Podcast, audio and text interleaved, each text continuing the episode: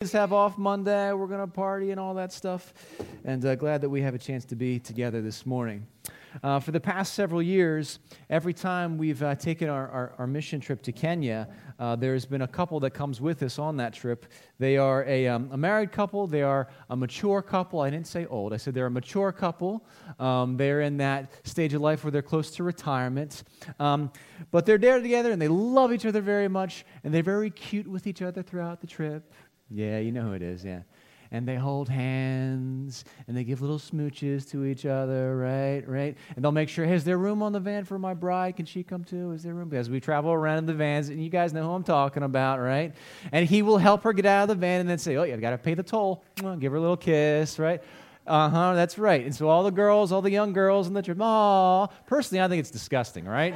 I'm offended by it, save that stuff. No, it's very, it's very cute. It's very cute. And every year I hear, and it's, it's I've never heard a guy say this, it's always a, a lady. One of the girls will say, Oh, that's so cute. Right there, that's relationship goals. Right there. Hashtag relationship goals. And that's a good thing. You know, for a single person, for a young person, or if you're just starting a relationship, or even if you're newlyweds just starting your marriage, to have some relationship goals. In fact, that's one of the things that I, you know, when I do premarital counseling and I talk to the couples, I say it's great to have some model couples in your life. People that you're looking to and say, that's the kind of marriage I want. That's the kind of relationship I want. So you've got a goal that you're working towards. Look after all these years, how, how they love each other, how they care for each other. Look at that partnership. I want that. It's great to have relationship goals.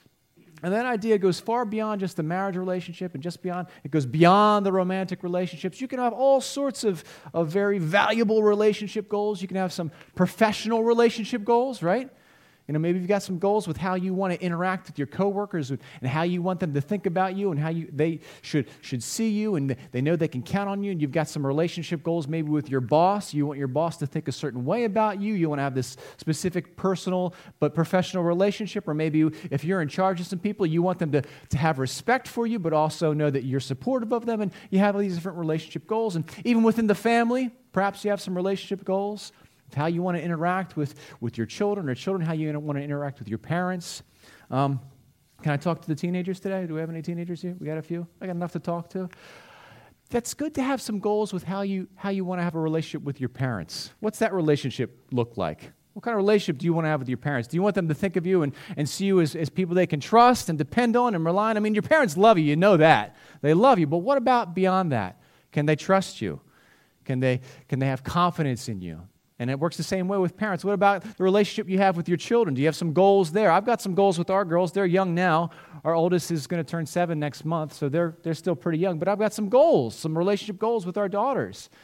One of my goals is that as they become young adults, I want them to continue to come to me with their questions and seek advice and seek counsel from dad, even when they're in their 20s and 30s. You know, if I can build that kind of trust with my daughters now, that they know I've got their best interest in mind, you know, that's one of my relationship goals with my daughters, that they'll still come to me for advice even when they don't have to, that they'll still seek my input even after they're grown up. That's one of my goals. And so it's valuable and it's important to have those kind of relationship goals. We don't often think about it in those terms, but it's a very valuable thing to have some relationship goals. What about your relationship with God? What about your relationship with your Heavenly Father, with your Creator? Do you, have any, do you ever think about that? Do you have some goals like what you want your relationship with God to look like, how you want your, to interact with your Heavenly Father, with your Creator, I think it would be very valuable for us to establish some goals. What kind of relationship are you going to have with your Heavenly Father? You know, we took a look at just a couple of verses from Psalm 23 this morning. Bob read them for us. But um, if you've got a Bible with you, or a phone, or a tablet, or some way to look up that passage, maybe you want to go ahead and do that. Look up Psalm 23. We're going to look at this a little bit. And I was just reading this this past week, and what I was struck by is the relationship that exists here between the guy who wrote this and God. I mean, this was written by a man named David. And David is a fascinating person that we meet in Scripture. I think we know more about David than anybody else. Uh, anybody else that we read about? We read about him in books of history in the Old Testament. We also learn more about him in the book of Psalms. Uh, the book of Psalms is a book of songs and a book of poems, and he wrote most of them. He wrote these songs about God. He wrote these poems to God. Anybody else here wrote poems to God? You don't have to raise your hand.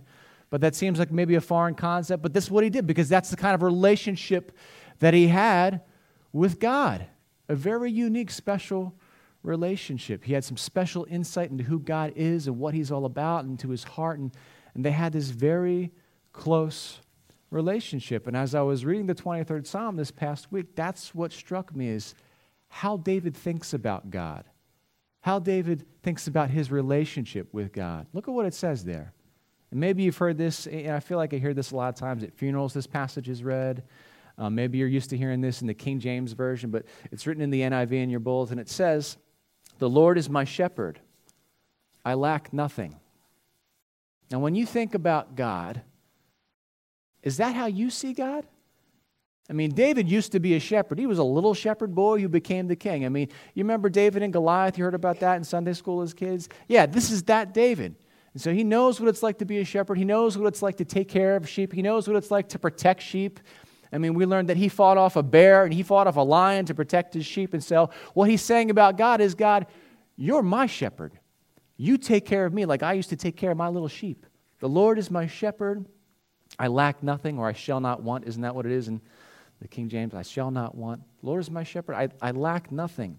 He makes me lie down in green pastures. Well, I think we lose a little something in the translation there. He makes me lie down in that green pasture. It's not like that. He's giving us, he's giving David a place to rest, a safe, green, lush pasture. That's exactly what a little lamb would want a safe place to eat and rest.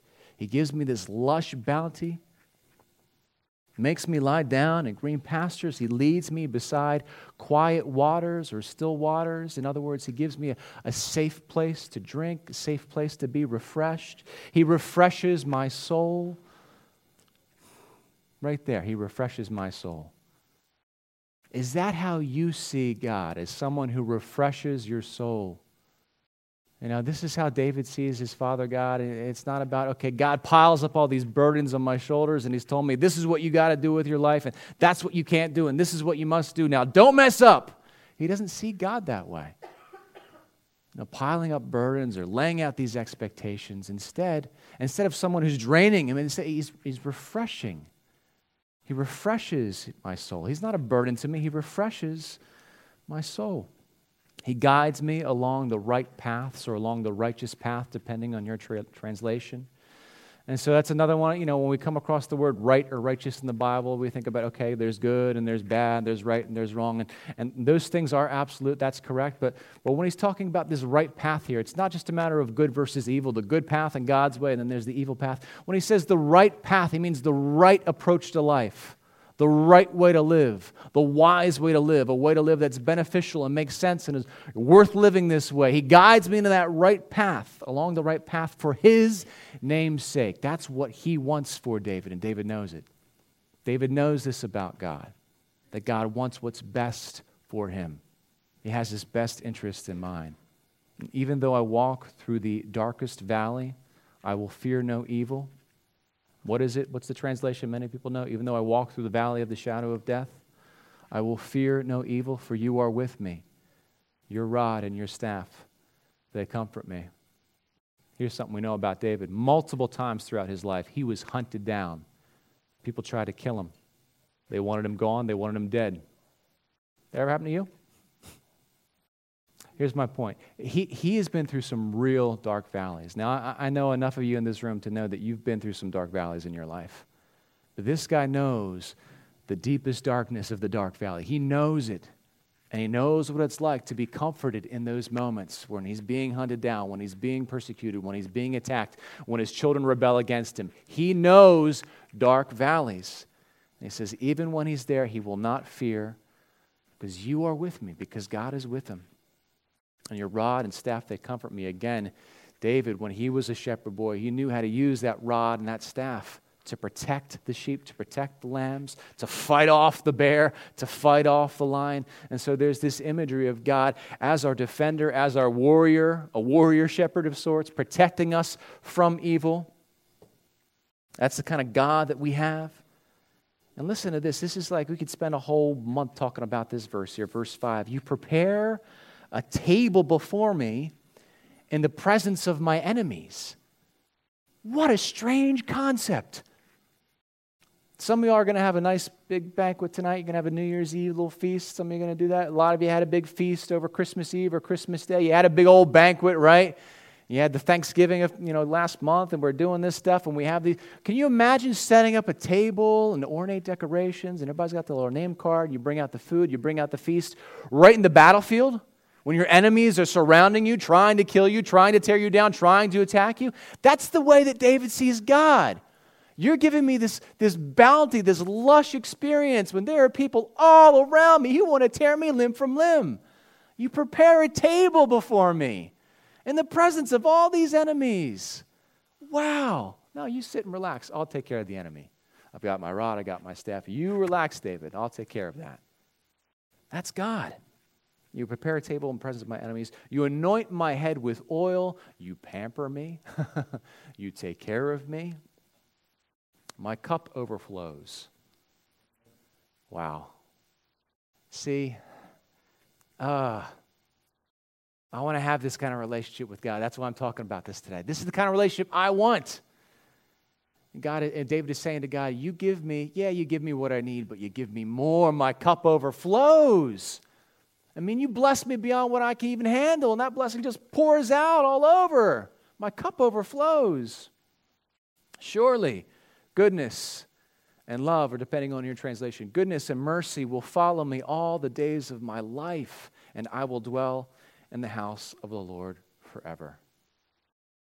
Hashtag relationship goals right there. Relationship goals. Now, the reason I'm talking to you about this today is because I, you know, okay, it's New Year's Eve. We're supposed to talk about the New Year's resolution thing. Isn't that what I'm supposed to preach about today? That's how that works. This is, this is my goal for 2018. I've got a relationship goal. I want to have this kind of relationship with Father God. You know, you read these words, and you've heard these words before. I mean, it's a well known Bible passage, the 23rd Psalm. But here's, here's my goal I want to be able to read these words and have them be sincere in my heart. I want this, and this is a little bit flowery, gentlemen. You'll, have to forgive my flowery language, but I want this to be the true song of my heart. To be able to, to, be able to feel that way about God. You too? I want to be able to say these things and not just stand up and try to add dramatic emphasis, but really have this be the sincere song of my heart to look at my Father God and feel that way and know these things for sure. David's not questioning, Are you there for me, God? Right? Are you going to protect me with your rod and staff? Are you going to protect me from my. He knows this, and he's singing this out. I want that kind of relationship with God. I don't want to see God as the, as the oppressor in my life who says, You can't do those things you want to do, and here's what you got to do, and you got to engage in all these disciplines, and you got to be a good little boy, Josh. I don't want to have that kind of relationship with my Heavenly Father. I want to be like this. Don't you? That's, that's my New Year's resolution. That's my goal going into 2018 is I want to develop this kind of relationship with Father God. How do you do that? It's great to have goals. I'm a big believer in goals. Listen, if you don't go in for the New Year's resolution thing, that's fine, but it's good. It's important to have goals in life, right? But a goal without a plan is just a wish, right? I think I, I read that in the fortune cookie once, right? but it's true. A goal without a plan is just you need a plan to reach your goal, right? You can't say, okay, I'm trying to lose 15 pounds this year. How are you going to do it? I don't know. I just hope it happens. That's just a wish, right? So a goal without a plan is just a wish. And so I've got a little bit of a plan here to reach this goal. So, how do we do this? And so, I'm going to share my plan with you because maybe, maybe this can be one of your goals for 2018 to develop this kind of relationship with God. And so, if I want this kind of relationship with God, one of the things that I'm going to do is I'm going to make God my number one. First thing when I wake up in the morning is talk to Him. Get into His Word, start some prayer. Now, listen, you know, when you have three young children, sometimes you don't get to decide exactly when you wake up and what your mornings look like, right? But my intentionality is I got to go to God first. That's, that's one thing that I'm going to do to help develop this relationship. He's also going to be my last phone call of the night, right? Does anybody have that? The best friend you talk to, last phone call of the night? He's going to be the last person I talk to. The first person that I talk to, and the last person that I talk to is going to be God, okay? Little things little strategic moves to help me develop this relationship with God. Okay? He's going to be the first one I go to when I have something to celebrate. That's what I've decided. Did you ever get that piece of good news, right? You got the job, or you got the raise, or you got the promotion, or something good just happened, or your favorite show's coming on TV that night, or they renewed the X Files for a new season, or whatever it is. Some kind of good news that you're excited about. And what do you do? Take out your phone. I'm going to text this. Oh, she's going to be so excited when I tell her this, right? Or you go talk to your spouse, or you talk to somebody, and you share that. Hey, guess what just happened? I'm going to make God my number one. When I get that good news, I'm going to celebrate with Father God. Not just celebrate, but thank Him. Thank you for this good thing. Okay, a good report card that the girls brought home or whatever it is. Thank you for this good thing. Let God be the number one. All right, I can tell Holly about it later. I'm going to go to God first, right? Make God the number one. And here's the other thing. So I'm going to make it my number one in the morning. Last phone call before I go to bed. You know, I'm not literally saying a call. Like, last person I talk to before I go to bed, I'm going to go to him first with good news, and I'm going to go to him first when I feel the urge to complain. All right? That's a big one here, right? Something bad happens, you get that nasty email, your boss has an attitude with you, your coworkers have an attitude, whatever it is, someone is nasty to you, and that complaint bubbles up inside of you. And before you even have a chance to articulate, before you have a chance to text that out to your friend or call your spouse and complain about it, you're already forming the words in your mind. Can you believe? And I don't deserve this, and I'm better than this, and you're going to treat me this way. And you start to develop this case. Oh man, I'm getting goosebumps just thinking about it. You know this thing that we do? And you pick up the, can you believe this just happened to me? Before the complaint forms in my mind, I'm going to take the issue to God to the best of my ability, right? I'm going to catch myself. I'm already forming the words. Nope, stop, stop. I'm not going to make that phone call. I'm not going to text this out. I'm going to take this issue before Father God. Right? Just the power in that. Oh, man. Listen, if you missed everything else I've said today, hang on to that. Before you vocalize that complaint, you know, we're taught in Scripture to do all things without complaining and arguing. Oh my goodness, if we Christians, if we could just get that right, man, we would be so appealing. The rest of the world will look at us and say, that's awesome, right? So I'm going to make God number one in the morning, last person I talk to at night, first person I bring my celebrations to, first person I want to bring my complaints to. And just in that act of praying through whatever it is I want to complain about, just in that, helps reframe your mind and remind you of all that you have to be thankful for and grateful for. And so that's what I'm going to do. And then the other thing is this, and I've talked about this before, is I'm going to let God do the heavy lifting in 2018. I'm going to let God do the heavy lifting. This is a concept I've laid out in the past. And, you know, it's that idea, you know, when you're moving furniture around and you've got a group of guys and you're all lifting up the couch, but one guy really isn't doing anything. He's like, I'm just kind of here because I want to feel like I'm doing something. You know what that's like? Yeah, sometimes I've been that guy. I'm, I'm helping too, right? But in this situation, I feel like so often we Christians, so often those of us who are trying to follow Jesus and trying to, you know, live into our identity as children of God, so often we, we just try so hard to do good things. And like there are situations that come up and we want to manipulate situations, we want to control things, and we want to solve problems, especially us guys. We want to solve problems. But here's what I'm going to do I'm going to let God do the heavy lifting. And before I try to solve the problem, before I try to control the situation, before I try to manipulate the situation, I'm going to pray about the situation. God, you do the heavy lifting. God, you take care of it. Oh, I'll do my part, but I'm not going to. You take the full weight of this, God, right? Take it up with the Lord first. You understand what I mean by that? It's like, okay, you know, uh, there's big things that happen in life, and you feel like, I got to act, I got to do, I got to do. Before you act, before you do, before you start scheming and plotting and controlling and manipulating, take it to God and pray about it. That's one thing I've learned is, is you know, being a, being a husband and being a father, there are so many things that happen that are beyond your control, and you start to realize how little control you have over your own life. and you want to jump in and you want to take control of things and you want to solve problems, but the most effective thing that you can do is take it to the Lord in prayer. And so, my goal for 2018 is to cultivate, to cultivate this kind of relationship with Father God. And so, I've got those steps in mind. Go to God first, go to God last. When there's something to celebrate, I take it to God first. When there's something bothering me, I take it to God first. And just overall, I'm going to let God do the heavy lifting. When problems come up, I take them to Him first. And I believe that if I could do that and if you could do that, we could get to this place where David is, how David sees God, excited to be in his presence, happy to be with him, sure of himself in Father God, sure of the kind of relationship they have. That's what I want for me, and that's what I want for you too. So I want that for you to see God that way as your shepherd, as your protector, as your defender, as the one who takes care of you, as the one who doesn't burden you, but restores and refreshes your spirit. That's the kind of relationship, this is what I believe, that God wants to have with you. He wants to be your good shepherd. He wants to refresh your soul. He wants to, to take care of the heavy lifting and take care of your. Prayer. He wants to. And so let's, let's give him what he wants, right? let's give him an opportunity to cultivate that relationship with us. And so that's my prayer for, for, that's what I want in 2018. That's my prayer for you 2018. But that's really, this is what I want for our church this year, this coming year. So that when people look at us and what kind of church are you and what kind of people are you and what's your, what's your theology, what's your perspective of God, this is our perspective of God. What do we think about God? This is what we think about God. He takes care of us. He's our shepherd.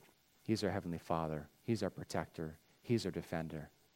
You see, when God is presented for who he really is, when God is presented like that, oh, that's appealing, right? I mean, think about all the ideas out there about God that are just so wrong. Oh, God's going to invade your life and God's going to try to micromanage and God just wants you to do certain things and not do. He wants to limit your fun. He wants to inhibit you. These are all the ideas about God that are floating out there in Southern Delaware County that are just wrong. We need to bring the real God into our community. And I think it starts with us developing this true relationship with God, seeing Him for who He really is. And so I'm going to invite you, I'm going to encourage you, and even challenge you to make this one of your goals for 2018. Cultivate this kind of relationship with God and see the difference that makes in your life. Let's pray on that.